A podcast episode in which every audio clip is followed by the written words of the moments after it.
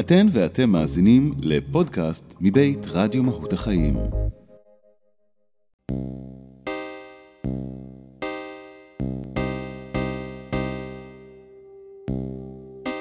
דפיקה בדלת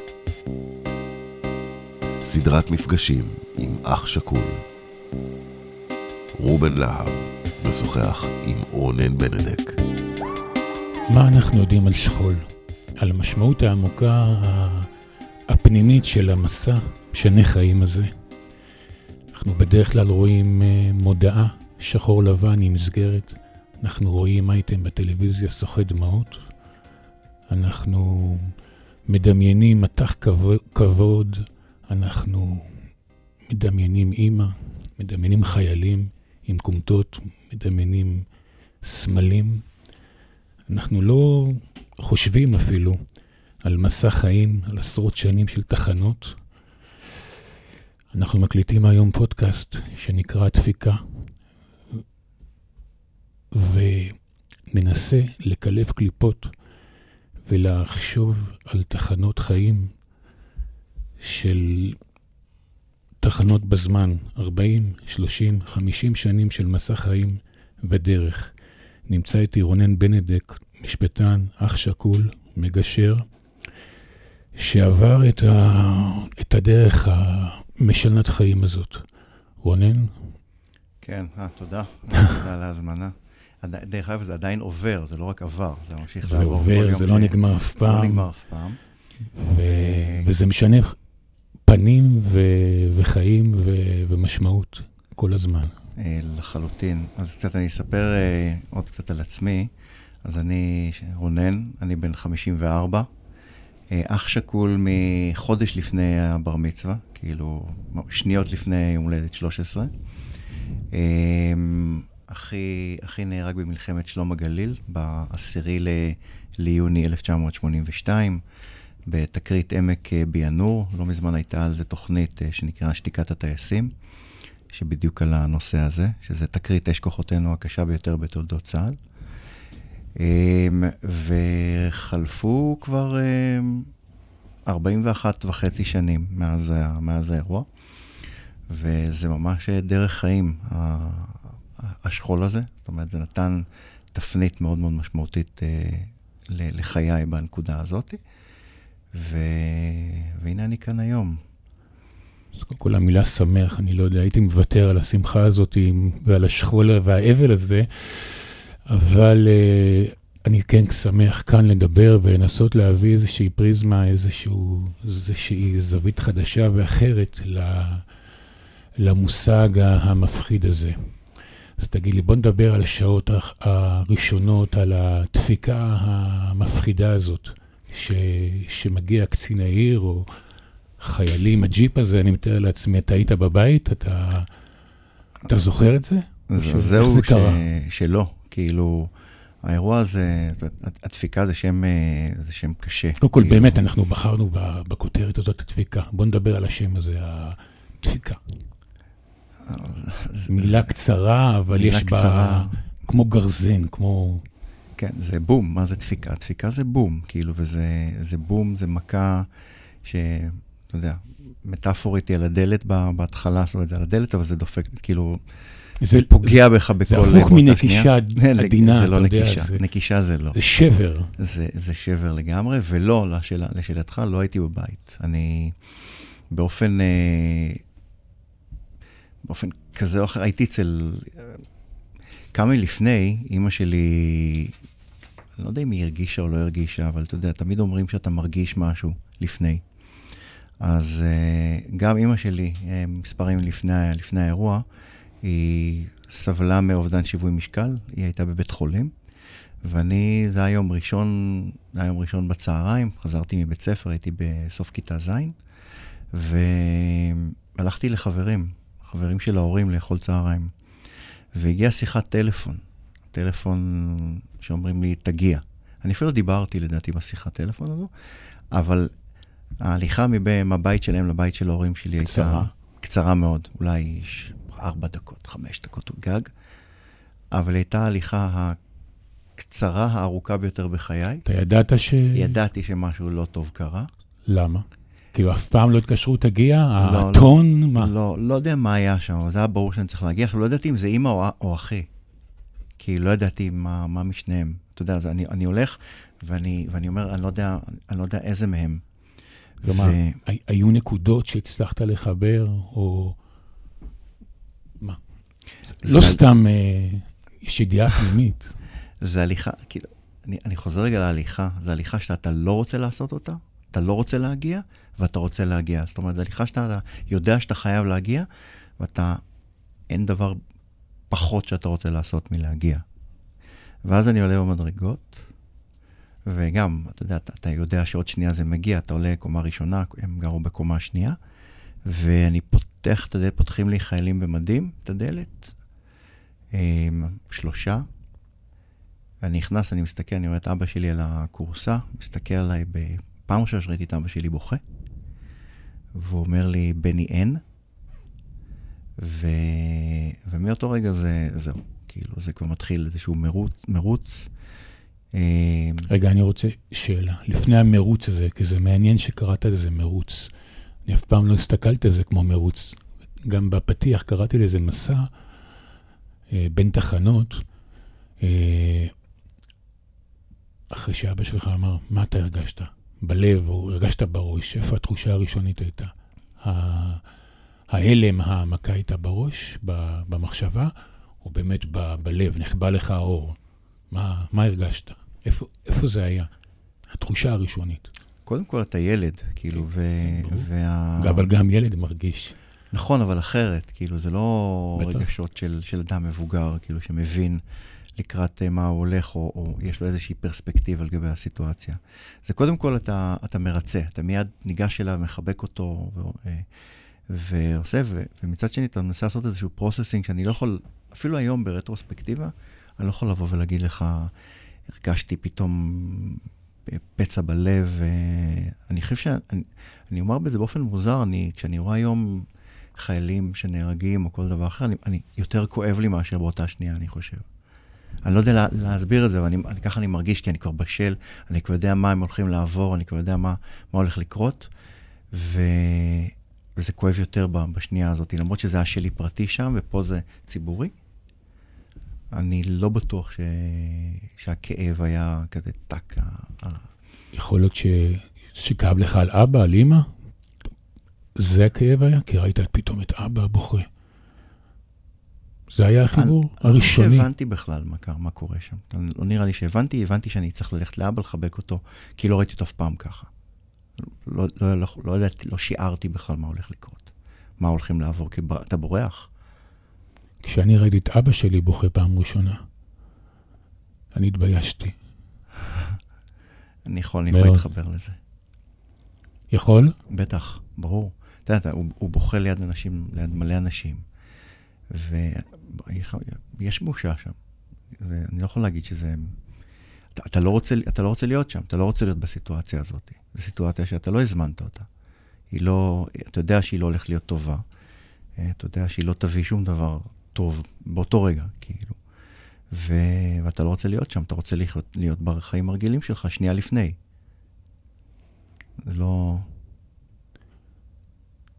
ותגיד לי, אחרי ההלם הזה, הרגע המשנה חיים הזה,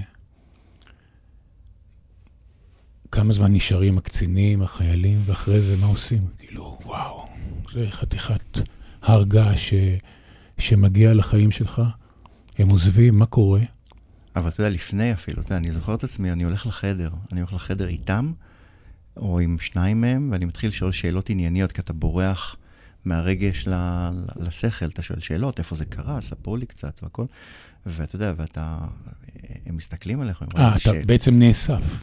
אתה, אני נאסף, ואני שואל אותם שאלות על, על איך זה קרה ומה, מנסה להיות מאוד מאוד uh, אינפורמטיבי. באיזושהי צורה, כי אתה גם, כי אתה אינפורמטיבי, אתה גם משדר אה, איזה חזק, כאילו, איזה מדהים הילד הזה, איזה, איזה אלוף הוא. הוא יודע לשאול שאלות נכונות, הוא יודע, אה, הוא אוסף את עצמו. ו, ו, וכאילו, אנחנו, אני חושב שהרבה בורחים לשם, אני מסתכל סביב, ואני רואה את זה, כאילו, גם היום, אתה יודע, אותו אימא החזקה והאבא החזק, והמשפחה. אה, אני יודע שאני ברחתי לשם בסיטואציה הזאת, גם לא רציתי להיות בסלון, לא רציתי לראות אותו. לא רציתי להיות איתו, עם אבא שלי. זה כי זה, זה לא אבא שאני רגיל לראות, אני לא רוצה לראות אותו בסיטואציה הזאת. רונן, בכל השלב הזה, שעה, שעתיים, כמה זמן? אתה יכול לדמיין? איפה אימא הייתה בתבונה פה? אמא ואיפה אחיך? בדמיון. אתה חשבת עליו בכלל? לא, לא חשבתי עליו, לא חשבתי עליו בכלל. האמת היא, גם לא חשבתי על, על אימא, כי אני לא, אני לא יודע אם חשבתי על אימא, אבל אימא הייתה בבית חולים, ולאורך כל השנים... אה, היא הייתה עדיין בבית חולים? היא הייתה עדיין בבית חולים, כאילו, היא קיבלה את הבשורה בבית חולים. ואני חייב לומר שלאורך כל השנים תמיד היינו אסירי תודה על, ה... על זה שהיא קיבלה את הבשורה בבית חולים. כי אני לא... כי אימא שלי הייתה הרבה יותר רגשנית מאבא, ואני לא, לא רוצה אפילו לדמיין אפילו איך, הייתה, איך נראתה. הבשורה. דרך אגב, שאלת אותי קודם, אז לא הייתי שם, שאלת, שאלת איך, מה קורה, לא הייתי, לא נכחתי בדפיקה עצמה. והגעתי רק מאוחר יותר, ומעולם לא שאלתי אותם. הנושא הזה לא עלה לעול, מעולם. לא, לא שאלתי את אימא איך זה, איך, מה קרה בבית חולים, איך הם הגיעו, מה הם אמרו, למה הם אמרו. מעולם הנושא הזה לא עלה. וגם עם אבא הנושא מעולם לא עלה מה קרה בדקות האלה של בין הדפיקה, או איך הוא קיבל את הדפיקה, ועד הרגע שנכנסתי הביתה. גם ב- בימים האחרונים שהיית איתו? כלום, זה מעולם פשוט לא. לא. זה לא, זו שאלה שאין, אני חושב שגם אין, אין לי אומץ לשאול אותה, גם היום אפילו. את עצמך או בכלל? גם וגם. אני, זה דקות שאני לא רוצה לתאר אותן. אני לא, גם אם היו, הייתי יכול לקבל את התשובה הזאת, אני לא בטוח שהייתי רוצה אותה. גם היום, ב- ברטרוספקטיבה של 40 שנה. לא בטוח שאני רוצה. יש דברים שלא... מה זה ייתן, כאילו, באיזושהי צורה. זה לא... אני לא בטוח שאני רוצה לדעת את זה. זה היה מספיק אה, קשוח גם כך. תגיד, זה כבר שלב ששואלים, אם בכלל, למה אני? למה אנחנו? או שזה יותר מאוחר, או שזו שאלה ששואלים כל הזמן, כל החיים. אמ, אני לא יודע לענות לך על האם שואלים את זה כל החיים, כי מתישהו זה הופך להיות החיים. אבל ברור שיש רגעים שבהם אתה, אתה מסתכל על אחרים, אתה מסתכל על עצמך, על מה שהיה, ואתה שואל למה, למה, איזה באסה, כאילו, למה, למה זה קרה לנו. אה, אבל אין לזה תשובה. למה? למה זה קרה? פשוט ככה? זה כאילו, מוחלט. גורל, אה, אתה יודע, זה, אין לך דרך אה, לבוא, לומר, עשיתי כך וכך, אז בגלל זה, זה לא, אתה יודע, לבשתי את החולצה השחורה למשחק, אז בגלל זה הקבוצה הפסידה. אין, אה, אין איזה חיבור כזה. אבל איפה השליטה שלך? מה אתה יכול, במה אתה יכול לשלוט בסיטואציה? איפה, איפה כן הבחירה שלך? במשחק הזה, ב, ב, במצב ה, ה, הכואב הזה, על- הטרגדיה הזאת שנקראת אבל, על- שכול ו... במה אתה בוחר? אבל שוב, הבחירה שלך היא בחירה שמשתנה ומתחדשת אה, כל פעם מחדש. כי אתה יכול לבחור היום להיות בכובע מסוים, אה, בכובע של לבחור לגמרי בחיים, ואתה יכול להיות שבוע הבא בכובע אחר לגמרי, ובעוד שבועיים שוב מחדש בכובע שלישי, או בכובע הראשון. אתה בכל רגע נתון אתה, אתה בוחר, אתה יכול לבחור את הדרך שלך, כשלדעתי בהתחלה אתה, אתה די נגרר לתוך איזשהו נתיב אה, שהוא קצת קבוע מראש, כשאתה עושה בו איזשהו fine-tuning עבורך. אבל, זה שלי. אה, אני לא חושב שאתה אתה שולט בהתחלה במה שקורה. אתה כאילו...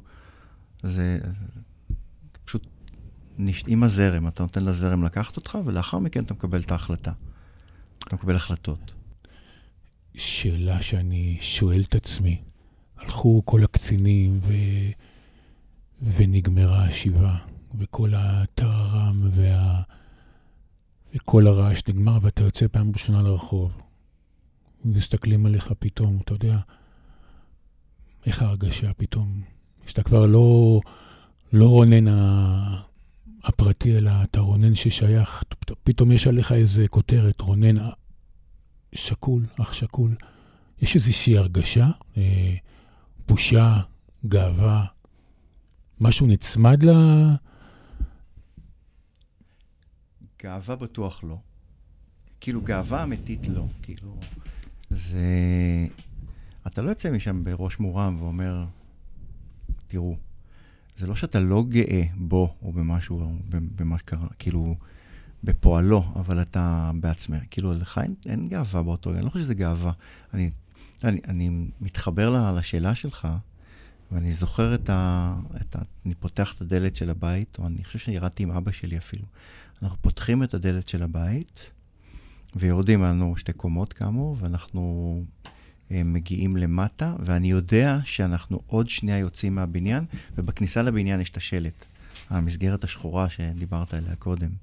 המודעה של... כן, כן. ש... המודעה ש... השחורה. ואנחנו... צבא הגנה על ישראל. בדיוק. ואת... ואני יודע שאני הולך לעבור אותה עכשיו במשך שבוע. כאילו, כל פעם. ו... וזה, וזה, וזה קשה, אז, אז אתה חולף את המודעה הזאת, היא מכה בך, אתה, אתה פתאום רואה את זה, מקבל מוחשיות. כי ברגע שהם עוזבים את הבית, אז פתאום נהיה מין שקט כזה. אני מניח שיש מקומות שבהם הבית מתחיל להתמלא. אצלנו ספציפית, בגלל שאמא הייתה בבית חולים והכול, הבית התרוקן לחלוטין. ואז נסענו, נסענו לגיסתי ולבית החולים, כי התחלנו לעשות איזשהו סיבוב. אבל הסיטואציה הזו שאתה יודע שכל מי שרואה אותך ברחוב כבר ראה את המודעה, המודעה מודבקת במספר מקומות, ואתה יודע שכל בן אדם שאתה הולך לחלוף ומכיר אותך, נותן בך את המבט הזה של איזה מסכן, וואו, כאילו תראה אותם, מה הם, הם, אתה רואה, הם... מה הם הולכים לעבור? לא, לא מה הם הולכים לעבור, הם, אתה רואה, אח, אח שלו נהרג, הבן שלהם נהרג בלבנון אתמול, היום. אה, זה, זה, אתה, אתה יודע שאתה הולך לקבל את המבט הזה. זה מעניין, כי כשאני רואה בטלוויזיה חלל, צה"ל, אתה אומר, איזה גיבור, אתה יודע, כל כך הרבה סיפורי גבורה. תמיד זה גיבור, אתה אף פעם לא, לא חושב עליו במושגים של בושה. ואתה דווקא מרגיש את זה חוויה אחרת לגמרי. לעולם לא חשבתי על חלל במושגים כאלה. תמיד זה, זה גיבור, ו... אני לא מדבר עליו, אני מדבר על מה, מה אני מרגיש. אתה כן, אבל אני, אני, אני אף פעם לא חשבתי ככה במושגים כאלה לגבי משפחה, אלא תמיד uh, במושגים של... של הערכה, של חיבוק, אף פעם המילה לא... בושה היא לא, היא לא, אולי לא מתאימה, כאילו, במאה אחוז להתבייש. לא, אבל עובדה, כאילו. ש... עובדה שהרגשת ככה, זה, זה המילה שיצאה לך, כי יש שם, אם מסתכלים עליך כל כך ומרחמים, אז כנראה המילה הנכונה. מסתכלים, קודם כל, א', מסתכלים עליך, ברור. מרחמים, ו... וזו סיטואציה שאתה לא רוצה להיות בה, אז אתה יכול, אז אני... כל השילוב הזה זה לכאורה בושה, אבל זה לא בדיוק בושה, זה פשוט מאוד מבוכה. אולי מבוכה זו מילה יותר מדויקת לדבר הזה. אתה נבוך מה, מה, מכל הדבר הזה שקורה כרגע. כי זה, זה, זה לא מה שאתה רוצה, לא, אתה לא רוצה להיות שם, אין אחד שרוצה להיות שם.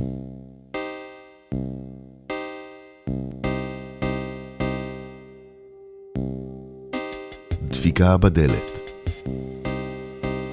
סדרת מפגשים עם אח שכול. רובן להב משוחח עם רונן בנדק. אז אם סיימנו את הפרק הקודם ב... בבושה ש... שעוברת למבוכה ו... ו... ורגשות uh, באזורים ובצבעים האלה, בוא נחשוב איך אנחנו עוברים משם ל... לשנה של משפחה שעוברת אבל ושכול, שאני מתאר לעצמי, היא נספרת מ... מיום זיכרון ליום זיכרון. מה קורה בתווך, ב... בשנה הזאת, בזמן הזה, למשפחה כזאת? מה... איך עוברת שנה כזאת? אז אה, קודם אני, אני אחזור רגע למבוכה, כי קשה לי עם המילה שבושה. קשה לי, גם היום.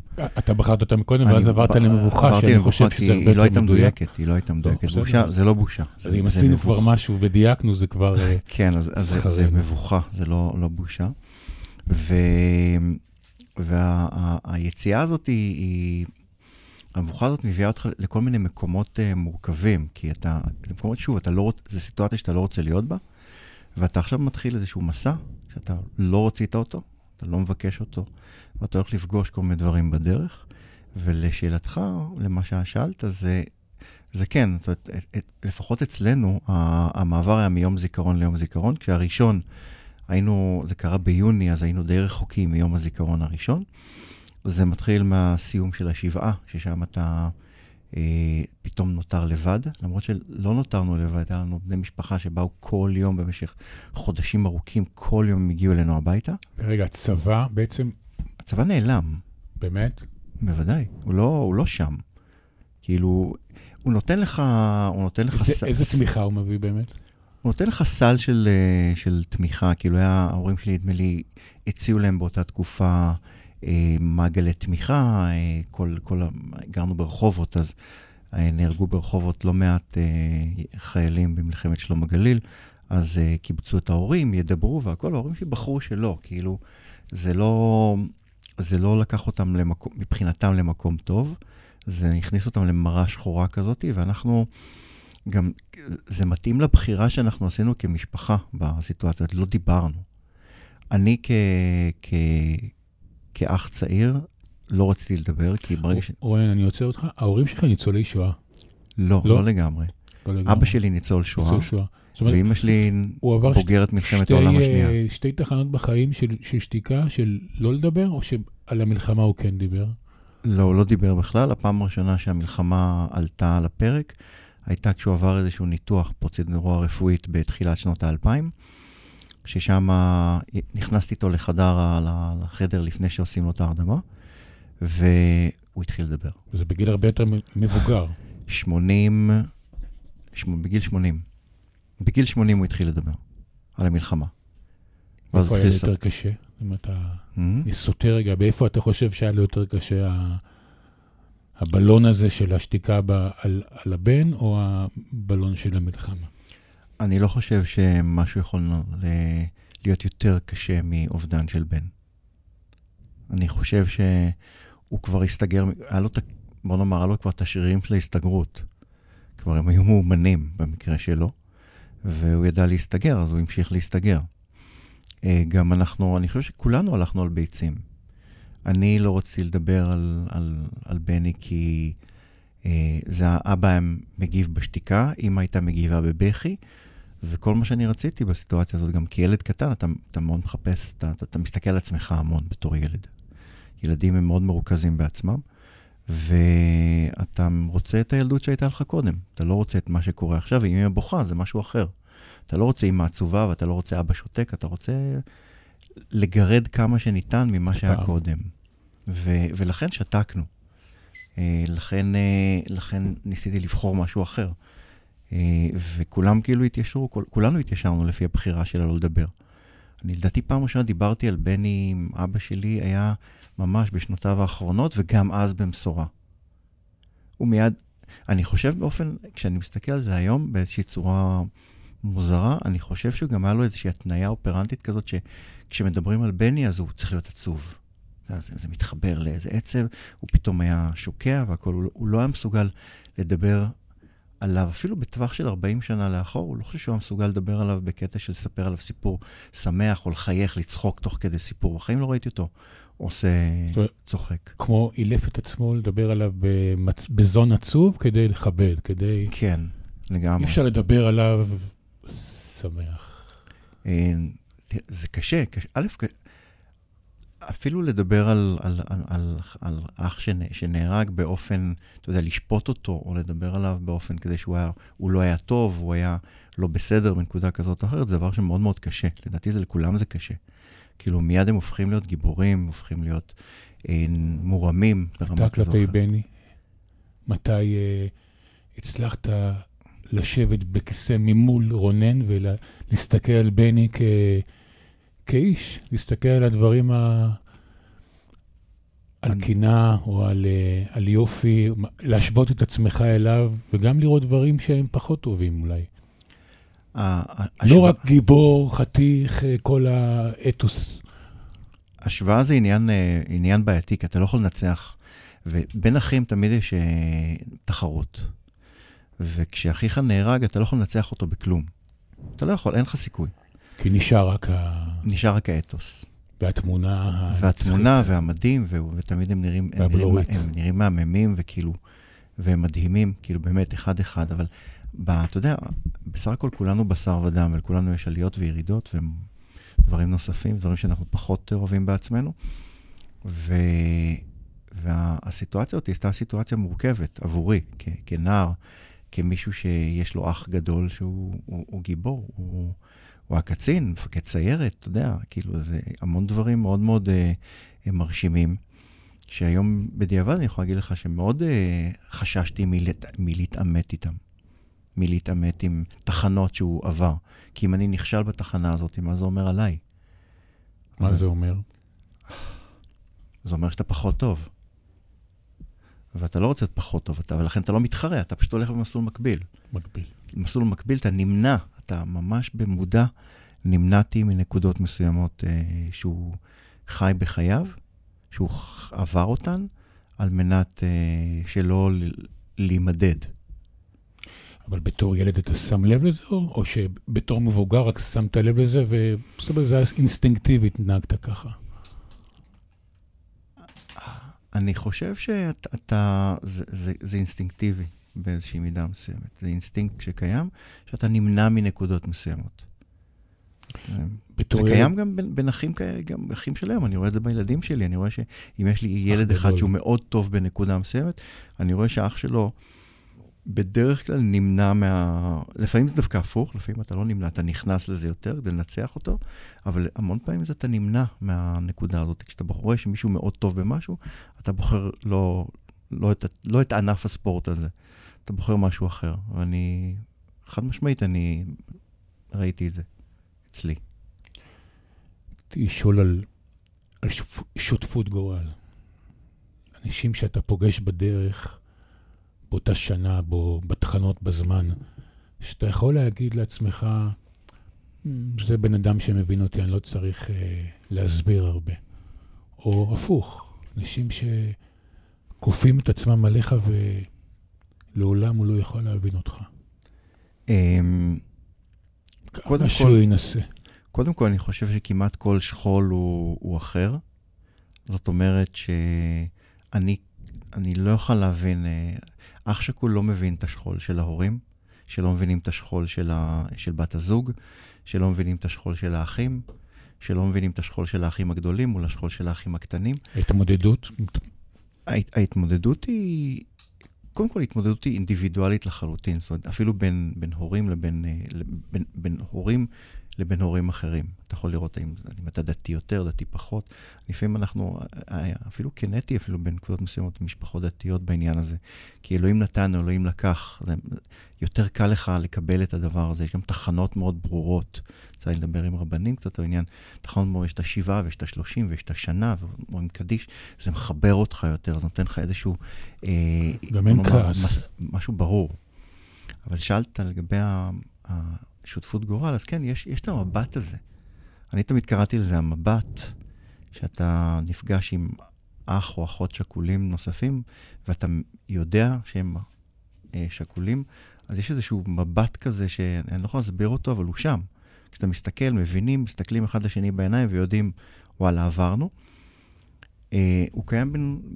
לא מזמן שוחחתי עם אלי בן שב, יושב ראש אה, ארגון, י- ארגון יד לבנים, והוא פתאום אמר לי את המבט, אמרתי לו, וואלה, נכון, גם אני, אני, אני מכיר את זה. אז הוא אומר לי, כן, אתה יודע, אבל זה שונה. ואמרתי לו, "זה נכון. אומר כשאני פוגש הורה שכול, יש לנו את המבט הזה, כמו הנה- ההנהון הזה, אתה יודע, אבל מבט שאנחנו...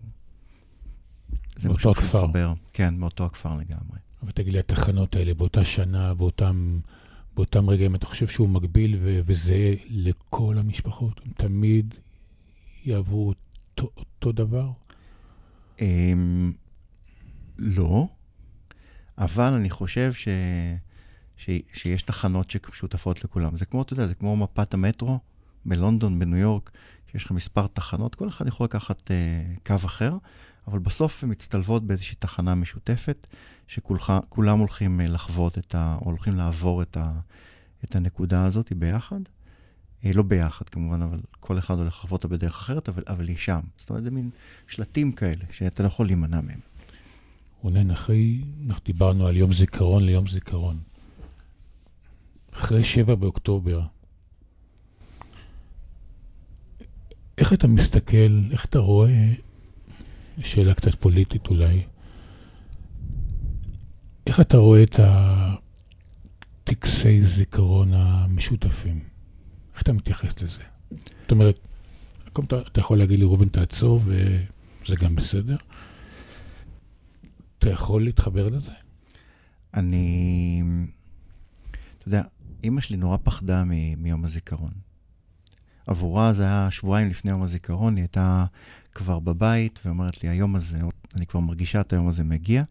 היא ממש פח, רעדה מהיום, מה, מהיום הזה והאימפקט שלו.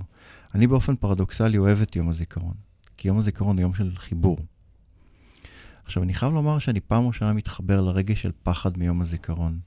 אה, מעניין. שהקרוב. יום הזיכרון הקרוב הוא יום הזיכרון ויום עצמאות, כאילו, אני לא, אני לא מצליח לדמיין את המעבר הזה השנה, מיום, הזיכ... מיום אני הזיכרון אני לא מצליח לדמיין השנה יום עצמאות, אומר בכנות. איך, איך נעשה את זה? אני לא יודע, אני חייב לומר שאני לא יודע.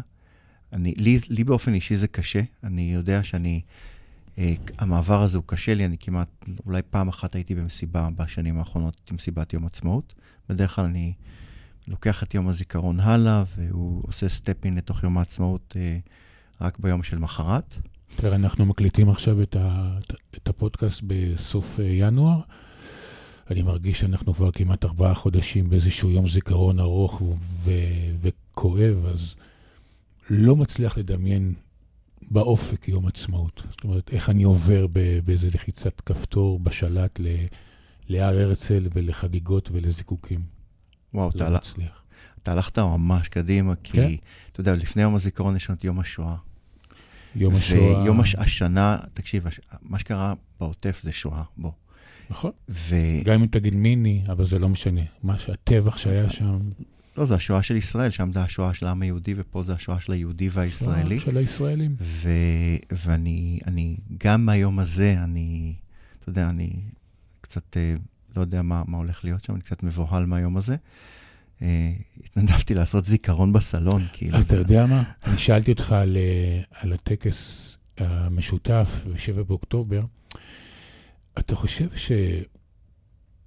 ששכול הוא הישראלי, הרגש והכאב, הוא ישראלי או באותה מידה או אוניברסלי? זאת אומרת, איזה אימא של חייל אמריקאי או חייל אה, בווייטנאם או בארגנטינה, הוא אותו כאב, הוא אותו דבר, או שהיחס שם הוא יהיה אחר?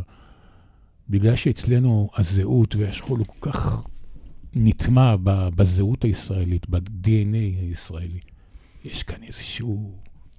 אתה יודע, אני הייתי לפני, לפני לא מעט שנים בארצות הברית, בממוריאל דיי שלהם. כן. ואתה מצפה למשהו דומה ליום השואה. כן, אני הייתי באוסטריה, יום אני הייתי באוסטריה. לא, לא היה שם כלום. שמע, זה, זה יום של לכאורה פיקניקים, ואתה יודע, וברביקיו, וכאילו אתה מסתכל על זה ואתה... זה היה קצת אה, מוזר בעיניי, זה עולם אחר. גם ה... ובטח האימא שם אה, שבורת לב, אתה יודע, זה... אני, אני, לא יודע, אני לא יודע מה לומר, כאילו, אני חושב שאנחנו, אני, אני גם לא בטוח שאני רוצה להיכנס, לבדוק את ה... לבדוק, לעשות את ההשוואה הזאת, כי, אתה יודע, יש לנו את שלנו, ושלנו מורכב מאתוס יהודי שהולך לאורך, ה, לאורך כל שנות, לאורך שנים אחורה, אתה יודע, מ... מקדמת דנן על נושא של איך, איך היהודים רואים את, ה, את הנושא הזה של שכול ואובדן והכול. ואני לא בטוח שהוא קיים במקומות אחרים, ואני גם לא חשבתי לבדוק את זה אף פעם. אף פעם. כאילו, יש לנו את שלנו, ושלנו מקסים ומדהים. אה, מבחינת העטיפה, איך עוטפים פה את המשפחות ביום הזה, איך אנחנו, כל הציבור פה, מאוד מזדהה. זה יום הזיכרון, זה לא בשביל המשפחות השכולות, זה בשביל, בשביל הציבור כל, כל, כולו, להתחבר, כאילו, לבוא ולהרגיש יום אחד. כן, משפחה שכולה יש לה, כל יום יש לה... אה, כן את, ולא. את השכול. כן ולא. אתה בטח, אה, אתה כל יום חי, ומצד שני, יש לך ימים שאתה לא חושב על זה. אתה לא, שזה יום-יום מלווה. אני... תראה, יום הזיכרון, בדרך כלל, אתה יודע, אנחנו רואים טלוויזיה, מתחברים, כל מה שקורה שם, הוא, הוא מאוד מחבר אותך לחלק מסוים של, ה, של השכול, של האובדן. ביום-יום, כאילו, כ- כמשפחה שכולה, אתה, כל יום אתה חי את, ה, את, ה, את, ה, את האין הזה בדרך כזאת או אחרת. אמ, אתה חי את זה בזה שהסעודות המשפחתיות נראות אחרות, ה, אולי אפילו החיים שלך נראים אחרת ממה שהם היו אם אלמלא היה קורה אותו אירוע. אבל הסממן הזה של שכול הוא, הוא באמת מאוד, אה, אה, הוא תמיד הולך לצד העצוב בעניין הזה, ועם ישראל ביום, ביום הזיכרון הוא, הוא מתחבר לחלק הזה של האירוע, הוא לא, הוא, לא, הוא לא מתחבר לחלקים נוספים. יש חלק אחר שהוא לא עצוב בכלל, אתה יודע. יש איזה... השתמשתי מקודם, בפרק הקודם, ב... כשדיברנו על האבלות ועל, ה... ועל השכול, אמרתי, כשדפקו את הדלת, בדלת, אה, חיבו את האור בעצם, של אימא, של אבא, איזשהו... מכבים אור של משפחה. יש איזשהו נקודה אופטימית שאתה יכול לדבר עליה? איפה הנקודת צמיחה, איך אתה בוחר באופטימיות? ילד בן 12, בגיל 18, בגיל 25, איך אתה בוחר לצמוח? איפה זה קרה לך? שאמרת, אוקיי, שם אני רונן, אני מחליט שאני לא נופל... אה, אני לא חושב שזה קרה, קרה ככה, בצורה, יש נקודת זמן שבה אני יכול לבוא ולומר כך או אחרת. אבל באופן כללי אתה בוחר בחיים. זה הרבה תלוי גם במשפחה כנראה. נכון, אבל אתה בוחר בחיים. זאת אומרת, הסתכלתי על הוריי, הם המשיכו בחיים, חיים אחרים לחלוטין. כאילו, דברים נעלמו מתוך המשפחתיות שלנו, זאת אומרת, השמחה, וה... היא כבר, תמיד היה שם את, ה, את הכוכבית הזאת של זה לא אותו דבר. אבל אתה, אתה בוחר בחיים. פשוט הדרך היא דרך אחרת לגמרי. היא דרך שונה לחלוטין. היא לא, היא לא, זה לא בדיוק אותו דבר כמו שהיה קודם. ואפילו כאן, בהקלטה הזאת, זאת אומרת, אם לולא האירוע, האירוע לולא אותו אירוע, לולא את הדפיקה, ב... זה, זה היה ב-13 לדעתי, ב-13 ל... ליוני 1982, אתה ואני לא היינו מדברים כאן. היה פה מישהו אחר אולי, או שלא היה פה אף אחד בכלל. אז... uh, מדברים על משהו אחר. נכון, אז, uh, אז, אז כל זה נוצר משם. זאת אומרת, זה התחיל שם, וכאילו פנינו ימינה או שמאלה לאיזשהו כיוון. אבל זה... כך זה מתחבר.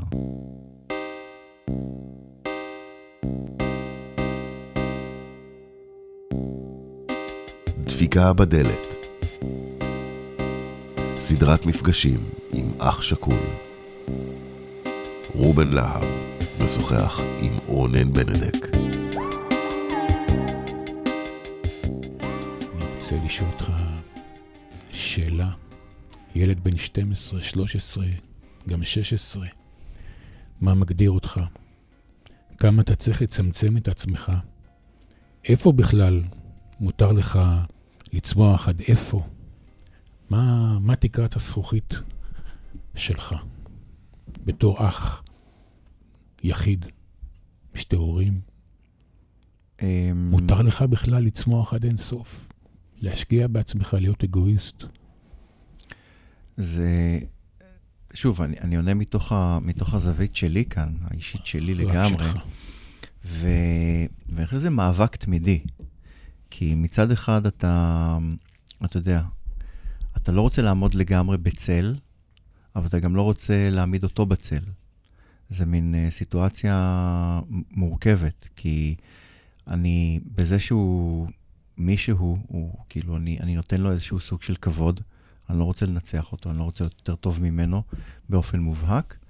אה, ומצד שני, אני גם לא רוצה להיות האח הפחות אה, מוצלח אה, בחבורה. זו מלחמה תמידית. זו מלחמה, מלחמה תמידית שאתה גם, אתה גם מקטין את עצמך בנקודות מסוימות, כי אתה חי בשביל. אני יודע שאני בדיעבד היום, כשאני מסתכל על זה, במשך המון המון שנים ויתרתי על דברים לא, לא מעטים, על מנת uh, שההורים uh, יהיו, יהיו בסדר. אבל יש לך לא איזה... לא אתגרתי אותם יותר מדי. אבל בעצם אתה פותח איזה, איזה פנקס והתחשבנות עם, עם אחיך? בלתי נראה? איזה... לא. או שאין כעס. הרי אתה מוותר על הרבה דברים ש... שעלולים להצטבר, וכן, אה, לייצר איזשהו כעס, גם אם הוא סמוי, שבגיל מבוגר אתה יכול להבין אותו. הכעס קיים. הכעס קיים בנקודות uh, מסוימות שאתה יודע. אתה, אתה כל הזמן חי במין מאבק בין מה מותר לי ומה אסור לי. אני חי במאבק כזה, מה מותר לי ומה אסור לי. עד כמה אני יכול למתוח את החבל. Uh, אתה כועס, יש כעס מסוים, כי אתה אומר, אם, לא, אם, אם הוא לא היה נהרג אז, יכולתי לאפשר לעצמי הרבה יותר. אבל הכעס האמיתי הוא, הוא, בין, הוא במקומות אחרים, הוא במקומות של התמודדות עם קשיים, בתוך ה... בוא נאמר, עם, עם ההתבגרות של ההורים, עם כל מיני דברים נוספים שאתה עובר בחיים, שבהם אין לך את, ה, אין לך את המשענת הזאת, שאתה זקוק לה באמת. אתה זקוק לאוורור הזה, אתה זקוק לה, למישהו שיבוא ויסייע, והוא לא שם, הוא אף פעם לא שם. הוא כאילו, הוא, he bailed out, הוא ברח. כאילו, ברח מתוך החיים האלה, הוא לא שם, הוא לא מופיע למקומות האלה, הוא לא מופיע לקשיים. הוא לא, הוא לא היה ליד המיטה של אימא שלי כשהיא נפטרה. הוא לא היה בשבעה של אבא שלי. הוא לא היה לידך גם. נכון, הוא לא, הוא לא היה אף פעם, הוא 40 שנה איננו. ב, בשמחות וב, ובנקודות uh, קושי, הוא לא שם. ההורים נפטרו, הוא לא היה איתך ב, ברגעים האלה שאתה צריך. Uh, הוא לא היה שם, אבל הוא באיזשהו מקום כן היה שם קצת, באיזושהי צורה מוזרה. כי כשאבא שלי נפטר, אז uh, פינינו את הבית. סיפרתי לך את זה אפילו, פינינו את הבית. ובאופן, לכאורה, היו, אתה יודע, יש דברים שאתה נורא בקלות זורק לפח. אבל איכשהו בכל שקית, בכל מדף, בכל דבר היה משהו אחד ש... שהייתי חי... הבנתי די מהר שאני חייב לעבור פריט-פריט, על מנת אה, שאני לא אזרוק אה, דברים שהם אה, בעלי ערך, כי בכל מקום הייתה הפתעה ממנו. היה איזושהי ברכת יום הולדת שפתאום מצאתי בתוך חשבוניות ישנות של ההורים. שמר הכל בעצם. אבא שמר הכל, אה, לא הכל, אבל הרבה, אה, ו, ובכל מקום, כל מגירה היה פריט ש, שאי אפשר, שלא היה בר, אה, שלא היה פריט שניתן לזרוק אותו. ולכאורה זה חייב אותי לעבור על הכל, ובאיזושהי נקודה הסתכלתי על זה קצת בהתחלה בכעס, כי מה אני עושה עכשיו, כל מגירה, במקום להעיף את הכל, ואז ראיתי את זה כמתנה, שהוא כל מתנה, כל מגירה שפתחתי, אחי היה איתי, באיזושהי צורה. זה היה... זה מדהים, אחרי 40 שנים 40 אתה שנים, פתאום פוגש כן. את בני בצורה כזאת או אחרת. אה, כן, יש דברים שלא זכרתי שהם קיימים בכלל. לו, אה, פתאום קיבלתי ממנו ברכה, אה, מצאתי בתוך המגירה ברכת יום הולדת מגיל 6, שהוא כותב לי שם, אה, כאילו זה ברכות של פעם, כאילו, כבד את איביך, שמו, כבד את אביך ואת אמך, אה, אתה יודע, מליצי כזה של כותב, הייתי בן 6, אז הוא היה צריך להיות בן 24. הוא כותב במין ברכה של איזה איש, סבא שהיה כותב לך בן 60, כותב לך ברכה. מה אתה, בן 24, תכתוב ברכה מגניבה, מה אתה כותב לי ברכה שתכבד את, אב, את אביך ואת אמך? כאילו, זה נורא הצחיק אותי. אז, אז היום אז אתה יודע, זה מסתכל על זה ברטרוספקטיבה, על מי הוא היה ואיך הוא היה. זה ברכה של, זה לא ברכה של מישהו. בוא נאמר, אני בגיל 24, גם היום אני לא כותב ברכות כאלה. אבל הוא כתב לי ברכה כזאת. כותבים ברכות היום בכלל? אה, בטח, כותבים בפה, לא יודע, בוואטסאפ. אתה מעביר אותם בוואטסאפ, ברכה כן. גנרית כזאת. אבל כל, כל מגירה הייתה מתנה, אז הוא, הוא נוכח. אבל במקרים של זה, הוא צריך להחזיק את היד, הוא לא נוכח. הוא לא שם. ויש כעס. ואתה מוותר. אתה, אני, אני, אני יודע שאני ויתרתי על המון דברים, אה, כי הוא לא היה. כי לא ידעתי שאין אף אחד שנושא איתך בנטל. אבל אתה יודע, אני, אני מקרה יחידני, אני מקרה של אח יחיד שנותר. יש משפחות עם מספר אחים, זה שונה, אני מניח. אבל אני יודע שאני לא יכולתי, אני הגבלתי את עצמי בהמון דברים. לא נסעתי לחו"ל, לא הייתי קרבי, לא... אה, עוד תחנות מסוימות אה, אה, לא, לא עצרתי, לא לקחתי אותם, לא, לא עליתי לרכבות לא עלה לי רישיון לאופנוע. כאילו דברים כאלה, ידעתי שאני צריך לשמור על עצמי יותר, כי אם חס וחלילה יקרה לי משהו, אז uh, זהו, אני, אני לוקח אותם איתי. אז אם הסתכלת באיזה מראה, ראית את אימא ואבא או את עצמך בחיים? אתה חיית בעצם לא לעצמך, אה, נכון. עבור ההורים. לא במאה אחוז, היה לי את הבריחות אה, שלי, גנבתי את המקומות, את המקומות האסורים. אה, קצת אקסטרים בכל מיני מקומות שאף אחד לא ידע על, על, על המקומות האלה. אבל uh, בגדול אתה מאוד מאוד תוחם את עצמך. אני זוכר שהבחירות שלי היו מאוד uh, מודעות. קשוחים לעצמך כדי לשמור על הורים? כן. שלא ייפגעו. אה, כן, טלפונים אה, ב- מכל מיני מקומות בעולם על מנת שהם, שהם ידעו שהכל בסדר. אני זוכר שיצאתי לטרק בנפאל, שידעתי שהוא הולך להיות עשרה ימים פלוס, ואימא שלי לא הולכת לקבל עשרה ימים טלפון, זה היה קשוח. כאילו, ידעתי ש... וואו, כאילו, אני מדמיין אותה, היא הרי חיכתה לכל רגע לטלפון. כל שנייה זה היה עבורה טלפון מ- מהבן, זה אושר אה, הסביבה שלך הייתה מודעת לזה, או שהיית עושה את זה, מחליק את זה? אמ, תלוי. זה נראה חריג, או ש... לא, זה היה שם תמיד, כאילו... ניסיתי להצניע את זה, אתה לא מנסה שזה יהיה, קדימה, אני נושא את הדגל הזה של... דגל הילד הדואג. אני צריך להתקשר לאימא. חכו רגע, אני מתקשר לאימא. אתה בנונשלנט, אתה מתקשר לאימא. היי, מה העניינים? הכל בסדר, אנחנו הכל... אבל אתה לא מספר על זה.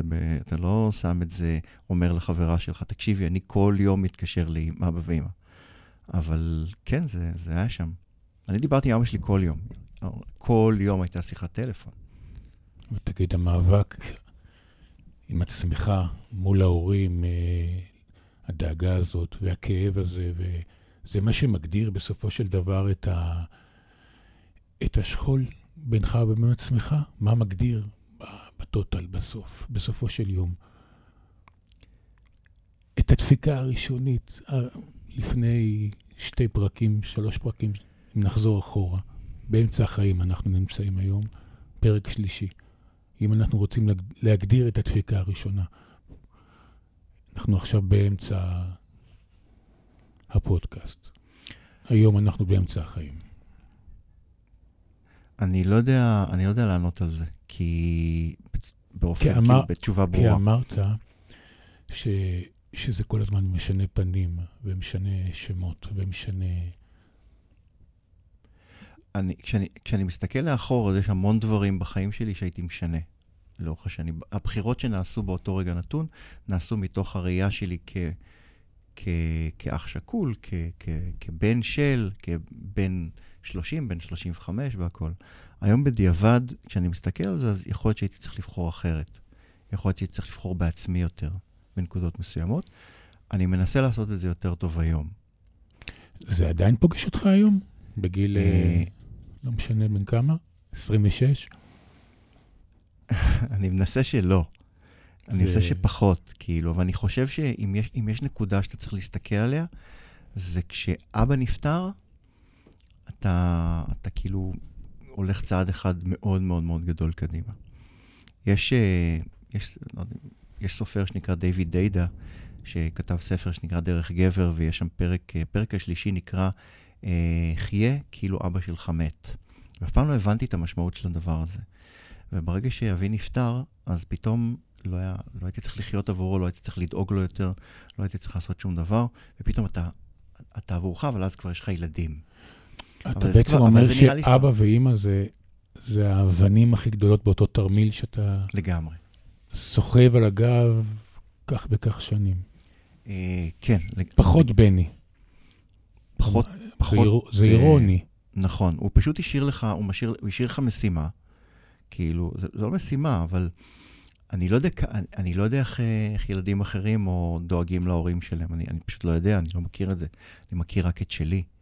אני יודע שלכאורה ההורים שלי היו זקוקים לאקסטרה קר, בגלל, או שאני חשבתי שהם זקוקים לאקסטרה קר. אני לא, לא יודע אם באמת היו זקוקים לאקסטרה קר, אבל נתתי להם אקסטרה קר בהקשר הזה. אמ, אני חושב שגם לקחו את זה, כאילו באיזושהי צורה. הם לקחו, הם לא... זה לא שהם שחררו אותי, יאללה, קדימה, תחיה את חייך והכל. זאת אומרת, מבחינתם זה היה טבעי. כן, החיים גם לא שואלים אותך, אתה יודע, אה, פשוט הם קורים. כל אחד אה, לוקח מה, שה, מה שקורה בחיים ואת ה, הדברים שהוא, שהחיים מזמנים לו בדרך הכי טובה שהוא יכול לעשות, אז זה מה שגם היה צריך לקרות במשפחה שלך. אמ, תראה, בכלים שהיה לכם באותו רגע. תראה, אני חושב שהורה, אמ, אין לי ספק שההורים שלי בנ- בנקודות מסוימות חיו עבורי. כאילו, אתה מסתכל על זה היום, אז אני יודע שאימא שלי, לולא, לולא הייתי, אז סיפרת לי משהו מאוד יפה, שעשו לך בר מצווה בשנת האבל, נכון. שזה הדהים אותי. גם אני, אותי. במחשבה שלי, חשבתי לעצמי, כמה זמן זה היה? שלושה חודשים אחרי? לא, חודש. חודש. אני חושב שירדו לי דמעות, אם אני לא יודע אם שמת לב. אני לא יודע איך הם אספו את עצמם לזה. ואמרת לי שהלבישו אותך יפה. והם התלבשו יפה. וואו. זה הורים מאוד מאוד, אה, שחיו גם, אתה חי... אתה מרגש. מאוד. אין לי נשימה. זה אנשים ש... זה איזשהו מעגל... שנייה. איזשהו מעגל... אה, איזשהו מעגל אה, מאוד אה, מרגש. הם חיו בשבילך, ואתה חיית בשבילהם. זה כנראה איזשהו לופ כזה, שאני מדמיין אותו. אה, כן. אחד יפרע את השני. אני, זה לא, אפשר- אני לא ואי אפשר. לשפוט את זה, אה, אי- בדיוק, המשפט הבא שלי, שאי אפשר לשפוט את זה בטוב או ברע. זה פשוט ככה. ולכל משפחה, בטח שכולה, וגם לא שכולה, יש את ה-DNA שלה. נכון. שרק אחרי הרבה שנים אפשר לשפוט, אם בכלל, ולדעת אם זה טוב או רע, ואתה יודע מה? גם אין טוב ורע. זה המשפחה שלי, אתה יודע. אמ, שמולי קרב שר על זה שיר, המשפחה שלי. זו, זו בחירה, זו, זו הייתה הבחירה שלנו. אני, אני בדיעבד אני לא ממליץ עליה. היא לא, ה- אני לא חושב שהיא הייתה, שהייתה נכונה. כאילו, מה זה, אני לא יודע אם בעצם הייתה נכונה או לא. כנראה שהיא הייתה נכונה עבורנו, כי כך זה קרה. אה, אבל אה, זה, זה לא פשוט, זה מטען. כאילו, כי אתה מתישהו צריך לצאת מתוך הלופ הזה, ולא בטוח שיש לך את הכלים לצאת מתוך הלופ הזה, כי אתה כבר רגיל, אתה רגיל לדרך חיים מסוימת, ואני חושב ש... אמ, אני, היום אני ער לזה, אז אני מנסה לחיות אחרת. אני לא מנסה להישאר בתוך, ה, בתוך הדבר, גם לכאורה גם, אה, גם אין כבר מי לדאוג, יש לי לא, לא לדאוג כלפי מעלה, לדאוג כלפי מטה. אבל אני גם מנסה שזה לא ינהל אותי, הדבר הזה. אם עכשיו אני אדמיין עשר רונן בבר מצווה עם חליפה כזאת בפפיון, שכולם איבדו אה, אח, מה משותף לכולם? מה מאחד את כולם, חוץ מאותו מבט שדיברנו עליו מקודם? מה אתה אמ, בטוח יכול להצביע שלכולם? אני חושב שיש אה, מערכת יחסים אחרת עם ההורים. אני חושב ש... אה, כל מערכות היחסים בתוך המשפחה המשתנות, מקבלות, אה, נשזר, כאילו נפרמות ונשזרות מחדש. אה, אבל אני חושב שכולם, אה, כל אותם ילדים בסיטואציה הזאת, מסתכלים, השמחה היא לא שלמה, יש, יש שם חוסר, כאילו, מנערים את כל התפיסות בבית והכול, ומתחילים מחדש. כן, אתה, אתה לא יכול, זה, זה לא כתמול שלשום. אי אפשר לבוא ולהגיד שאנחנו נמצאים באותו מקום. ו, וצדקת, הבר מצווה הזאת היא, אתה יודע, אני רק ב, לדעתי בשנה האחרונה, או ממש בשנה וחצי האחרונות, פתאום הבנתי את, ה, את, ה, את האירוע. התכתבתי על זה לא מזמן עם uh, קרובת משפחתי, שאמרה לי, הם רצו שיהיה לך שמח. זה אירוע מקונן, אתה יודע. אני בתור ילד שהאירוע הזה עדיין, אה, אתה יודע, קבוע עליי לתת רשע, וזה עדיין מהדהד לי בראש, לא שלא רציתי את זה. בטח אה, אצלך, שזה לא, תשמע, זה, זה מדהים שהם, חיים. שהם בחרו בנקודה הזאת, כי כל כך קל לבטל את זה. זה כך קל להגיד, להגיד, אנחנו, תקשיב, משוגע. אנחנו, זה לא עושים את האירוע, וזה לא היה שם. זה המובן מאליו. זה, זה, זה בחירה אמיצה, ואני, מעריץ אותם על, ה, על הדבר הזה. אני גם ש- אני. אני יודע שדרך אגב, אני בבר מצווה שלי נעדרתי מחלקה. כאילו, עשינו עלייה לתורה, והלכנו אז ל... זה היה בבית נשיא, בית הנשיא, בית הנשיא הראשון ברחובות. אה, היה שם איזה, מין, מין, לא אולם אירועים, בית קפה כזה ששם זה היה. ואני חלק מהזמן טיילתי לי לבד ב, במדשאות של בית הנשיא. כאילו, שוב, ואתה מסתכל על זה, אז לא רציתי להיות שם. אני לא רציתי להיות שם בבר מצווה של עצמי. אז- לא הרגישתי בנוח. אז איך נעדרים? פשוט לא לא נמצאים פיזית או לא נמצאים אה, רוחנית, נפשית? אני בחרתי בפיזית. עובדה, לא... ברחת הייתי- למדשאות. כן, ברחתי למדשאות, טיילתי ליד בית הנשיא, היה לי יותר, אה, יותר כיף לטייל. איפה שהמרצדס שם. שחורה. לינקולן שחורה. לינקולן, כן. כן, לינקולן שחורה. טיילתי שם, זה יותר, אה, לא רציתי להיות שם. לא, גם באירוע הזה לא רציתי להיות, אני ברחתי מהמון אירועים, ברחתי מהלוויה, באיזושהי צורה עמדתי בקצה בית הקברות, אני לא, לא נכחתי בה. ברחתי מהבר מצווה שלי. אה, ניסיתי, אתה מנסה לברוח, לאו דווקא פיזית, לפעמים, לפעמים אתה לא בורח פיזית, לפעמים אתה בורח נפשית. אבל אה, לפעמים ברחתי, אבל כן, בריחה זה משהו שבהחלט אפיין את, ה, את, ה, את הסיטואציה הזאת. אתה מדבר איתי על בריחה ועל אירועים. אתה יכול להשוות בין שכול או אבל לבין דיכאון? כאילו, זה מתבלבל המושגים האלה? לפעמים מהצד, הייתי מסתכל על אימא או על אבא, זה דומה? זה חופף? זה אותו דבר? זה שונה? זאת אומרת, המושגים האלה? לפעמים היית מסתכל והיית יכול להגיד, רגע, התבלבל, זה התבלבל? לא, אני לא חושב שאי פעם... אה, כשעכשיו אתה שאלת את השאלה הזאת, כששאלת את השאלה הזאת, ניסיתי, ניסיתי ככה, ניסיתי לעבור ככה לאורך ציר הזמן, לראות האם זה אי פעם אה, נגעתי בדבר הזה, ו- ולא. אני לא, אני לא יכול לבוא ולומר שכן. לדעתי שני דברים שונים לחלוטין. זה, זה דבר אחד. ו- ושוב, אני חושב שדווקא החלק הצבאי פה, הוא דווקא, יש פה איזה משהו שהוא הוא, הוא, הוא מרים. כי זה לא, אתה יודע, זה, זה מוות לכאורה עם משמעות.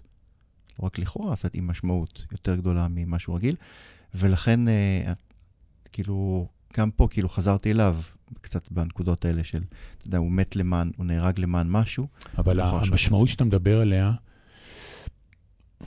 המוות הוא אותו מוות, הם איבדו, הם איבדו את היקר להם מכל. אבל המשמעות היא, היא לאומית, ציבורית, לא? שזה משנה גם בפרט. זה, הורים, זה משנה. זה לא משנה להם, לא? אני לא חושב שזה לא משנה. האבא מרגיש יותר או פחות כאב, או האימא. אני... הילד הלך. זהו, זה מוחלט. זה מכה נצחית. אבל המשמעות היא לאומית, או שאני טועה. אתה לא טועה. אני לא חושב שאתה טועה. אני חושב שזה מאוד, מש... מאוד משנה.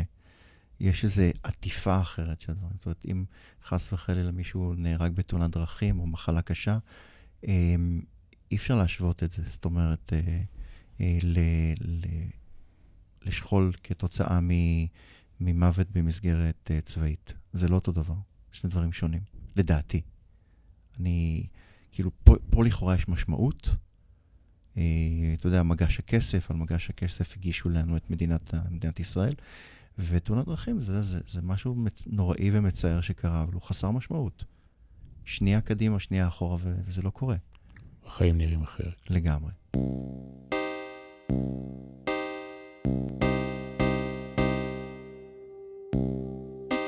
דפיקה בדלת סדרת מפגשים עם אח שכול רובן להב משוחח עם רונן בנדק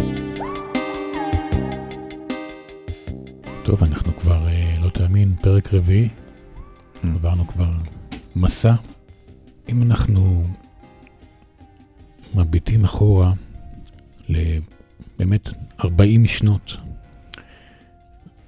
ומסתכלים על רונן, הילד, המשפחה שהייתה לך, ומקבילים בין שתי המשפחות, המשפחה הגרעינית שלך, ומקבילים אותה למשפחה הגרעינית שבנית, שיצרת. איך אתה יכול להשוות? איפה אתה יכול להנכיח את בני במשפחה של ההורים שלך ובמשפחה שלך, נגיד מול הילדים שלך ומול ההורים שלך.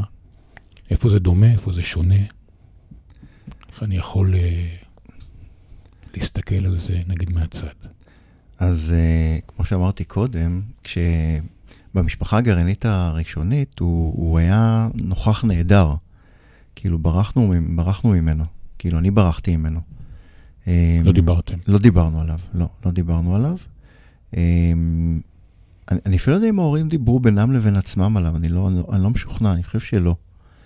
אמ, אני לא יודע, אבל לא, זה, זה, אתה מבין, גם לא שאלתי, גם אחרי שאימא נפטרה, ולכאורה אמ, הדמות היותר אה, טרגית בסיפור כבר לא הייתה בו, אז לכאורה יכולתי לפנות לאבא שלי ולשאול אותו, אבל לא פניתי, לא, מעולם זה לא עלה.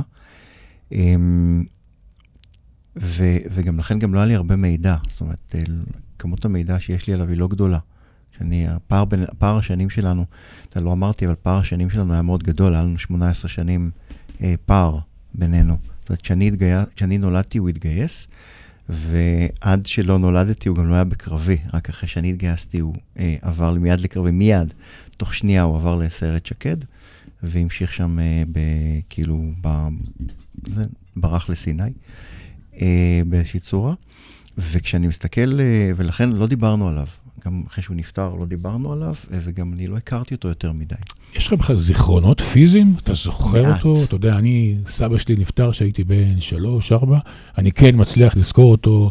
יש לך כאלה דברים שאתה זוכר אותו משחק איתך וכאלה, או שזה כבר נעלם? מעט מאוד, מעט מאוד, מעט מאוד. אה, את רוב אה, חייו הוא גם, את רוב חייו, את רוב, בוא נאמר, ברגע שהוא השתחרר מהצבא, הוא היה קצין, הוא השתחרר מהצבא, הוא נסע לקנדה לכמה, לפרק זמן מסוים, חזר לארץ, התחתן, ואז נסע שוב לקנדה. הוא חזר לארץ ב-79, וב-82 הוא נהרג. אה, והוא הוא, הוא היה נוכח בחיים שלי, אבל הוא באמת, הוא לא היה שם יותר מדי. כאילו, הוא- נוכח נפקד. בדיוק. אמ, אבל כמו שאמרתי, זה, זה מוזר, כי דווקא במותו הוא השפיע הרבה יותר מאשר בחייו על החיים שלי. וכששאלת על המשפחה הנוכחית, אז כאן הוא נוכח לגמרי. כאילו, הם נולדו לתוך משפחה שכולה, הם נולדו לתוך אה, בית הקברות, זאת אומרת, זה היה מין טקס כזה, שילדים מגיעים לגיל מסוים, הם באים איתנו ליום הזיכרון אה, אה, ל- לרחובות, כאילו, לטקס.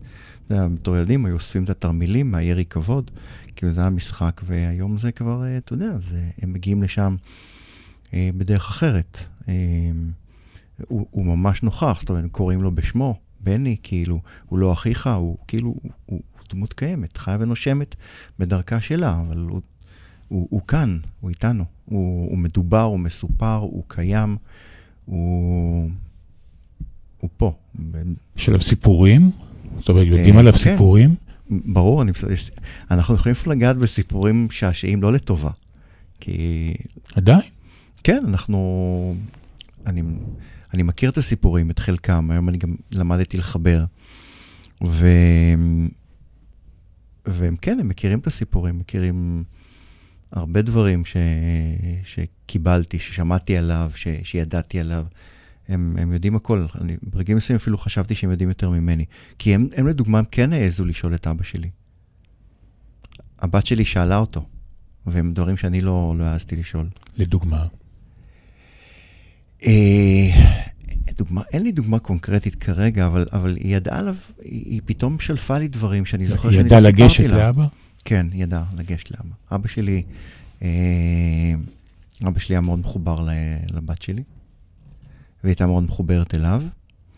אה, בכלל, כאילו, הם היו מחוברים אליו מאוד. הוא, הוא אה, עד אה, גם היום הם מתגעגעים אליו, כאילו, הם ממש לאבא שלי. והם ידעו לגשת אליו יותר טוב. אני חושב שאורי, אורי זו בתי הבכורה, היא ידעה לגשת אליו הכי טוב מכולם. אתה חושב שבאיזשהו אופן המסע הזה שאתה עברת, אפילו אבא עבר, העצימה באיזשהו אופן את, את המשפחה שלך? אמ, קודם כל זה נותן לך פרספקטיבה, אין מה לעשות. לצערי הרב זה, זה לוקח את הדברים השוליים וה, והקטנים שאתה מסתכל עליהם פתאום בהשוואה ל... אמ, זה נותן להם, צובע אותם באור אחר. אה, אתה יודע, ברגע שחווית אירוע כזה, דברים קטנים פתאום נראים לך אה, זניחים. זה גם לקח אותי למקומות לא טובים, אני חייב לבוא ולומר, כי זה הדרך שבה התמודדתי עם, עם, עם קושי של ילדים, או קושי של אנשים אחרים לצידי, פתאום, כאילו, לפעמים בזתי לקשיים שהם עוברים, בגלל, אה, בגלל שזה נראה לי ממש זניח וזוטר, וכאילו, מה זה השטויות האלה? אבל היום, אתה יודע, כל אחד לוקח את זה למקומות אחרים, אבל כשאני מסתכל היום על הילדים, אני חושב שזה, הבית שלנו שונה, הוא לגמרי אחר. הוא בית פתוח, מדברים, אה, זה אחרת. דיברנו מקודם על איזשהו תיק או תרמיל שאתה סוחב על הגב מגיל 12 ואתה חי בשביל אימא וחי בשביל אבא ובראי אתה רואה את, אה, את אימא ואבא. אז אם היום אתה בן 12 או בן 14, אתה יודע, אנחנו... נצעד על ציר, על ציר הזמן, איזה עצה היית נותן לעצמך בכל גיל לעשות טיפה אחרת? אתה יודע, בחוכמת הבדיעבד, למרות שזה הכי קל אה, בדיעבד, אבל אני חושב ש... אם עכשיו היית עומד, אם אני עכשיו רונן, ואנחנו מדברים, ואתה אומר לו, רונן, תקשיב, תשנה את זה. אני חושב זה, אני חושב שבנקודה הזאת זה פשוט לחיות יותר עבור עצמי. זאת אומרת שברגעים מסוימים, שבהם ויתרתי או לא עשיתי דברים מסוימים כי חששתי או פחדתי מהתגובה, או כל, כל אחד מהמנעד הזה של, של, של יחסים ביני לבין ההורים, אני חושב שהייתי צריך, אה, לא הייתי צריך, כאילו, זה נכון יותר כן לבוא ולהגיד, כן, אני עושה את זה בשביל עצמי, אני לא חי רק בשביל ההורים, וההורים לא חיים רק בשבילי, לפורר את המעגל הזה של ה... את הלופ. ה... Hmm? את הלופ. את הלופ הזה אותו. שדיברנו עליו קודם, לשבור אותו. לשבור אותו ממש. אבל אתה חושב שזה אפשרי בכלל להיות... אה, כן, אני חושב שאפשר לבוא ולהגיד איך הייתי, אוקיי, אני פועל ככה וכך, כך וכך. האם אני יכול, האם הייתי פועל באותה דרך במידה וזה לא היה קורה? ואם התשובה היא, היא לא, אז אני, אז אני אבחן את זה שוב. למה, האם אני, האם אני, מנגנון קבלת ההחלטות שלי השתנה לחלוטין בגלל השכול? ואם אם התשובה היא כן בנקודת זמן מסוימת, אז פשוט לבחון באמת מה אני רוצה לעשות. אמרת לי באיזשהו שלב משהו מאוד מעניין. אמרת ש, שכשאבא שלך נפטר, קליפה מאוד, אה, מאוד כבדה מהחיים, השלת מעצמך. אתה יודע, פתאום אתה כבר, אתה כבר לא חייב לאבא. אבל קליפה חדשה נוצרה. אה, כן, יש לך, קודם כל יש לך את, ה, את העובדה שאתה עומד ב, בחזית. זה כל ה... גם כל ההנצחה היא, באיזשהו מקום שלך. עליך. נכון, היא, היא עליי. אז אתה מחויב קצת עדיין למסע של ההורים, כי אתה יודע, ההורים נסעו כל, כל שבוע הם בבית הקברות, פרחים, כל הדברים האלה, אז אני לא מרגיש מחויבות ברמה הזאת, כי זה, זה לא יכול לנהל, אני לא מרשה לזה לנהל אותי. יכול להיות שפעם הייתי אומר, אוקיי, עכשיו אני צריך להגיע הכל, אז לא, זה לא יקרה. אבל כן יש לך איזושהי מחויבות, כן, לדוגמה, יום הזיכרון האחרון, לפני יום הזיכרון קפצתי לקבר לראות שהוא מסודר. אתה מבין? אז כ... מה יגידו? אתה יודע, משפחה כזאת, אמא הייתה, מה יגידו שזה... נראה לי שזה משותף לכל האימהות, מה יגידו? אז, אז כן, אז, אז, אז נסעתי, מצאתי את עצמי נוסע יומיים לפני יום הזיכרון אה, לבית הקברות ברחובות, על מנת אה, לס... לוודא שהקבר מסודר, כדי שההורים לא יכעסו. אה, ו... סתם אני מתעכב, מה זה קבר מסודר? אה, בתי קברות אה, צבאיים הם נראים אחרת. אה, זה, זה קברים שנראים, שקברים אחידים, כולם אחידים. כאילו בעבר זה היה מאוד מאוד אחיד. אה, אסור היה לך שום דבר שיהיה מונח שם מלבד אבן הראשה וה, והמסגרת עצמה. עם השנים זה כמובן נפרץ. אה, ברמה, כל אחד יכול לשים שם כמעט כל מה שהוא רוצה. מבחינת עדיין- פרחים לא, אבל עדיין- ועציצים או דברים אחרים?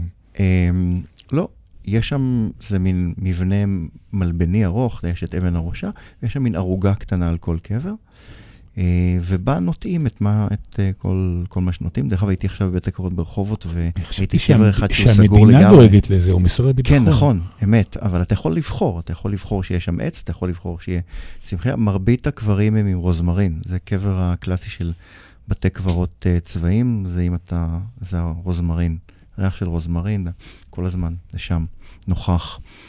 ו... אז אתה נוסע, נסעתי לשם, אתה יודע, נסעתי לראות שהצמחים, אה, אה, שזה נראה בסדר. זה, זה, זה בשבילהם לגמרי, זה לא בשבילי. אבל זה כנראה גם אצלי כבר אה, מושרש מספיק. ה- הבדיקה הזאת, לראות שזה בסדר. אז תגיד לי, אז עכשיו שאתה דואג לפעם בשנה, או אתה דואג להנציח את בני, אז אתה בעצם כבר אח גדול. אתה נשארת אה, כן, להיות אח גדול. נכון. תשמע, זה גם, זה גם תחנה עבורי. בית הקברות הוא... הוא היום ברחוב... אני, אני כבר לא גר ברחובות, אבל ברחובות עבורי בית הקברות הצבאי הוא סוג של בית של בית שני, לא בית, אולי, אולי בית שני זה מילה קשה, אבל, אה, אבל כן, הוא מקום שאני ביק, ביקרתי בו מאות פעמים, ו... והוא מקום שאתה יודע, מאוד מחבר. אני מגיע לשם לפני אירועים משמעותיים בחיים. אני, דוגמה, לפני שבוע, אה, בתי סיימה אה, בה"ד 1, והבן התגייס, האמצעי, אז יום לפני זה ביקרנו שם. תגיד, תחנת גיוס אצל ילדים, זה, זה אישיו? זה מקום משמעותי מעבר, ל, אתה יודע, למשפחה רגילה? אצל uh, משפחה שכולה? אתה... אני חושב שכן. אני יודע שעבור ההורים שלי... אני יכול לומר לך שעבור ההורים שלי זה היה אירוע מאוד קשה, לאימא שלי לפחות. אני לא יודע, אבא שלי לא דיבר כבר, אה, אז אנחנו לא יודעים. לא שאלתי אותו גם.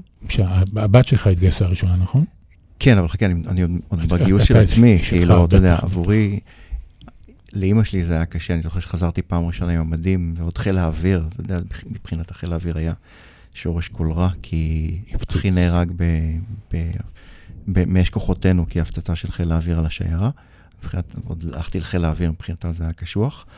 אמ, וכשהבת שלי התגייסה, אני לא חושב, אני לא בטוח שזה היה יותר אה, אה, משמעותי, אבל אני יודע שלהם כן. להם זה היה מאוד משמעותי, המורשת הזאת. אמ, אני, אני יכול אפילו לספר שכשחזרנו מבה"ד 1, אז יש את, מקבלים סיכת מ"מ. אז אה, אני לא יודע כמה אנשים יודעים, אבל כשמשפחות שכולות מקבלות אה, ממשרד הביטחון קופסה, שיש בה את הדרגות של, ה, של החלל, עם כל האותות שהוא קיבל, אה, וזה כזה מין... כל לב. האותות של מדעי א'. כן, כל האותות של מדעי א', עם ה... אתה יודע, על מין כרית כזאת, שעליה נעוצות הדרגות והאותות וכל הסימני, זאת אומרת, אם הוא השלים קורס כזה או אחר, אז יש, אה, סיכת קורס, כל מה שזה לא יהיה. ו... והקופסה הזו הייתה סגורה, כאילו היא חתו... הייתה חתומה אצל אבא שלי בבית. גיסתי קיבלה קופסה אחת, אבא שלי קיבל קופסה אחת. היא נפתחה לדעתי ב-40 שנים פעמיים בערך. לדעתי רק בשביל שהילדים שלי יראו אותה פעם אחת. וכשאבי נפטר, אז uh, נתתי את הקופסה לאחיין, שלי. והבת שלי ניגשה אליי uh, בסיום הקורס ואמרה לי, שאלה אותי אם היא, היא פנתה אליי, אמרה לי, תגיד, אבא, זה, אני יכול לקבל את הסיכה של בני? כי זו הסיכה שאני רוצה ללכת איתה. הסיכת מ"מ. אז נחנקתי לשנייה, כאילו, ואמרתי אה, לה, זו הסיכה שקיבלת, זו הסיכה שעבדת עבור, היא אמרת לי, לא, אבל בסדר, אני שומרת אותה, אבל זאת הסיכה שאני רוצה לענוד, סיכה שלו. שלו. למרות שהיא לא הסיכה שלו, הסיכה שקיבל אחר כך, בדיעבד. אני לא יודע איפה הסיכה שלו. אמ, ו... וכן, כאילו, פניתי לאחיין שלי ואמר לי, ברור, לכבוד יהיה לי. אז אנחנו, אז היא תקבל את זה מתישהו. בשבילי זה היה אתה יודע, זה היה מין סגירת מעגל כזאת, ש... אה, זה מדהים גם השינוי בין הבית שלך, שלא דיברתם, של השתיקה הזאת, לבית שלך עכשיו, המשפחה שלך שדיברתם, והכול פתוח, ו... ובני מאוד נוכח, ו... נכון. אפילו, איך לקרוא לזה, לא יודע אם להגיד פעיל, אבל הוא שם, יש בני.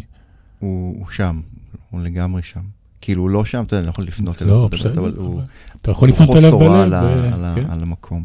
וזה גם החלק, ה, אתה יודע, האופטימי בכל הדבר הזה, שהם הולכים ולא הולכים. הם, הם איתנו באיזושהי צורה. וזה, וזה גם מאוד מחזק. אז תגיד לי, אתה מדבר על חיזוק. אם אנחנו נעבור במסע, בסרגל הזה של ה-40 שנה, בהנחה שהמוות הזה משנה חיים, אתה יכול לשים נקודה אחת הכי כואבת ונקודה אחת הכי... הכי מצביעה על איזשהו, מחברת אותך לאופטימיות, למקום של צמיחה. נקודה אחת שאתה זוכר שהיא משבר. אחת משבר ואחת אופטימיות, שאתה זוכר. אה, שתחבר את כל המסע הזה ותסכם את, ה, את הסדרה הזאת. אז אני... זה, זה לא פשוט לענות על השאלה הזאת. אמ, משבר, אני, אני חושב שדווקא הגיוס שלי היה משבר באיזושהי צורה. כי, כי שם פעם ראשונה, לא פעם ראשונה, אבל שם נתקלתי ממש בצורה משמעותית בעובדה שאני לא יכול לעשות מה שאני רוצה לעשות בצבא. מה רצית לעשות? לא את מה שעשיתי. כאילו, המנ- המנעד היה כל כך סגור, ש... שלא יכולתי לעשות את מה שרציתי. הייתי, הייתי פקח טיסה בחיל האוויר, אה, שזה מקצוע, זה עורפי, מאוד עורפי. דרך אגב, היה בו הר- לא מעט אה, בנים של, אחים של... מצד שני, זה משהו מתריס, היית בחיל האוויר. כן, אבל לא מול חשבתי על ההורים זה, זה לא לא... חשבתי על אז זה ככה. בזמן אמת לא... לא, לא, ממש לא חשבתי על זה ככה, לא, הייתה- לא היה ניסיון כזה, אבל זה היה, אני רציתי להיות קרבי. כאילו, שוב, גם בתחרות איתו, קצת, אתה יודע, הוא היה קרבי, הוא היה קצין, ש... אה, סיירת והכל, ואתה ואני אה, חיל האוויר, כאילו, זה פחות אה, מה שרציתי לעשות. אז זה, זה דבר ראשון. זו הייתה נקוד, נקודת משבר. אה, ואופטימיות זה העובדה שאנחנו אנחנו חיים. אה, המשפחה, יש, יש משפחה, יש המשכיות, יש, אה, אה, יש אהבה, אתה יודע, יש, אנחנו, אנחנו בחיים, וזה, וזה מדהים. יש תקומה. יש תקומה. חיים, ויש תקווה, וככה אה, אני רואה מה... כן, זה... נכון שהעובדה שהם אינם, זה, זה מאוד, מאוד קשה והכול, אבל הם, הם שוב, הם, הם ישנם, אבל בדרך אחרת. דרך אחרת. כי הם לא באמת עוזבים אותנו לגמרי. עוזבים אותנו ב, בצורה, אתה יודע, בצורה הגשמית, אבל בצורה הלא גשמית הם פה כל הזמן, כולם. מה שאני לקחתי מה, מהפרקים האלה, שגם לי יש בני קטן, שלי, ו, ואני שמח אה, בחלקי ובבני שלי, ואני בטוח ש, שבמשפחה שלך אה, הוא נמצא כל יום, גם אם לא מדברים עליו. אה, וזה מרגש. שממשפחה ש... של שקט מוחלט, של אפילו הדחקה, כל משפחה מה... מהמקום שהיא באה, בטח אה, אם זה ניצולי שואה, ואתה יודע, כל, כל בן אדם מהתרבות שהוא מגיע אליה, ולמשפחה שאתה יצרת. לפתיחות, אה, למקום ש... שהבת שלך מבקשת כבר את הסיכה שלו, ומדברים עליו. בשם מלא, ו... והוא כאן, ולמרות שהוא הוא זיכרון, הוא כבר 40 שנים אה, מאז שהוא נהרג. אה, זה הדבר הכי, זה הזיכרון הכי חשוב שיש, והכי נכון. הכי מכבד שיש. אבל זו, זו הייתה גם החלטה. החלטה מתישהו לבוא ולהגיד, אוקיי, זוכר את המבוכה מהפרק הראשון? כן. אז מתישהו היה להגיד, די, אני לא, אני לא נבוך יותר בדבר הזה. אתה התחלת מבושה. זה אה. תהליך, אפילו ב, במפגש הזה בינינו, שהתחלת בלי לשים לב, מבושה עברת למבוכה. ו... אני גם חושב שיש הבדל בין שכול של 1982 לשכול של 2023 ו-2024. הבדל לא קטן, ממש הבדל, הבדל, זה שונה לגמרי. אמ, אני חושב שאז הלכנו, ואני לא רוצה להכליל, אבל אז הלכנו בדרך אחרת, והיום אנחנו, זה יותר בחוץ. אמ, היום אני, היום זה חלק ממני. רונן בנדק גם אח שכול, כאילו, וזה חלק ממני, ואני, ואני שם את זה, זה בפייסבוק שלי לפעמים, זה בפוסטים, אני לא מתבייש, זה לא... זה, זה כן, חל, זה חלק ממני, זה לא כל מה שאני, זה לא איזה טאבו שלא מדברים עליו. אבל זה כבר לא טאבו שלא מדברים עליו, ו- ואני אפילו במקומות מסוימים, אני כן, אני שם את זה על השולחן לגמרי. אמ, זה עיצב אותי, זה מעצב אותי, אבל זה לא כל מה שאני, זה חלק ממני. זה חלק ממני. זה חלק ממני. ו... ו... במידה מסוימת זה אפילו לקח, יוצאים ממני דברים, הצורך להתמודד עם זה הוציא ממני דברים טובים. אני לא, בוח, לא בחרתי בזה ולא הייתי בוחר בזה שוב, ברור. בשום צורה שהיא. אבל כשאני, כשזה קיים היום, אז זה, זה נותן לי דברים של, שלא יכולתי לקבל אותם לולא הייתי במסע הספציפי הזה. רונן, קודם כל תודה רבה. אני מקווה שהצלחנו לפתוח מבט חדש, מבט אה, אחר, ולקבל משמעות נוספת למושג המפחיד, הנורא הזה של שכול, שאנשים, כל אחד מנסה לברוח ממנו. תודה רבה. תודה לך.